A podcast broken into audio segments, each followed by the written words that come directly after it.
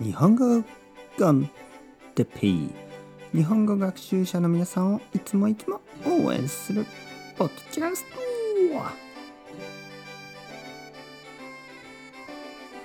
今日は僕がどうやって日本語の先生になったかについて。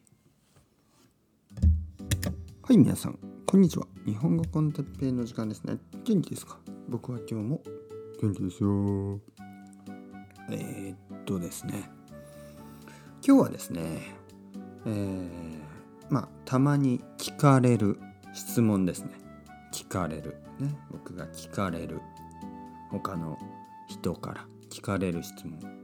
生徒さんとかがね、えー、僕の学生とかが僕に聞きます。先生はどうやって日本語の先生になったんですか？どういう感じでねそのプロセス、ね、その過程ですよねについて聞きたいというので、えー、僕は少し答えたいと思います。えー、僕はですね、えー、スペインに行きました。はい。スペインに住みました。スペインに住んだ。まあその理由は僕の奥さんがスペイン人で、えー、子供ができたからですね。子供ができた。子供が生まれることになりました。それが2015年です。2015年。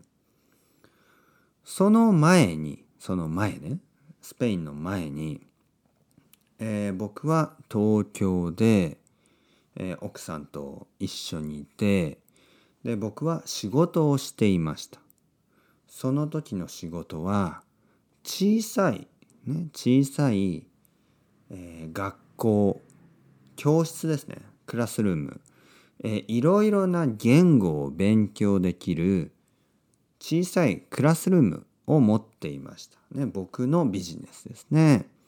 そこでは英語とかフランス語とか韓国語とかえー、っとねあとスウェーデン語とかスペイン語もありましたね。いろいろな言語をいろいろな国の先生と一緒に教えていました、ね、小さい学校。でもとてもチャーミングで素晴らしい学校。素晴らしい場所、うん、でも子供が生まれる時に僕は考えました。やっぱりスペインに行った方がいいかなと考えました。そしてスペインで子供が生まれて、ね、僕の子供が生まれて僕はしばらく仕事をしないで子供の世話をしました。ね、赤ちゃんの世話。よしよしよしよしよし。よしよしよしよし。そうして、えー、赤ちゃんに、まあ、ミルクをあげたり、ね、おしめ、おむつ、ね、 nappy ですね、おむつを変えたり。その続きはまた次回。ね、次回ですね。えー、パート2話したいと思います。それではまた皆さん、 ciao ciao、 hasta luego、またねまたね。またね。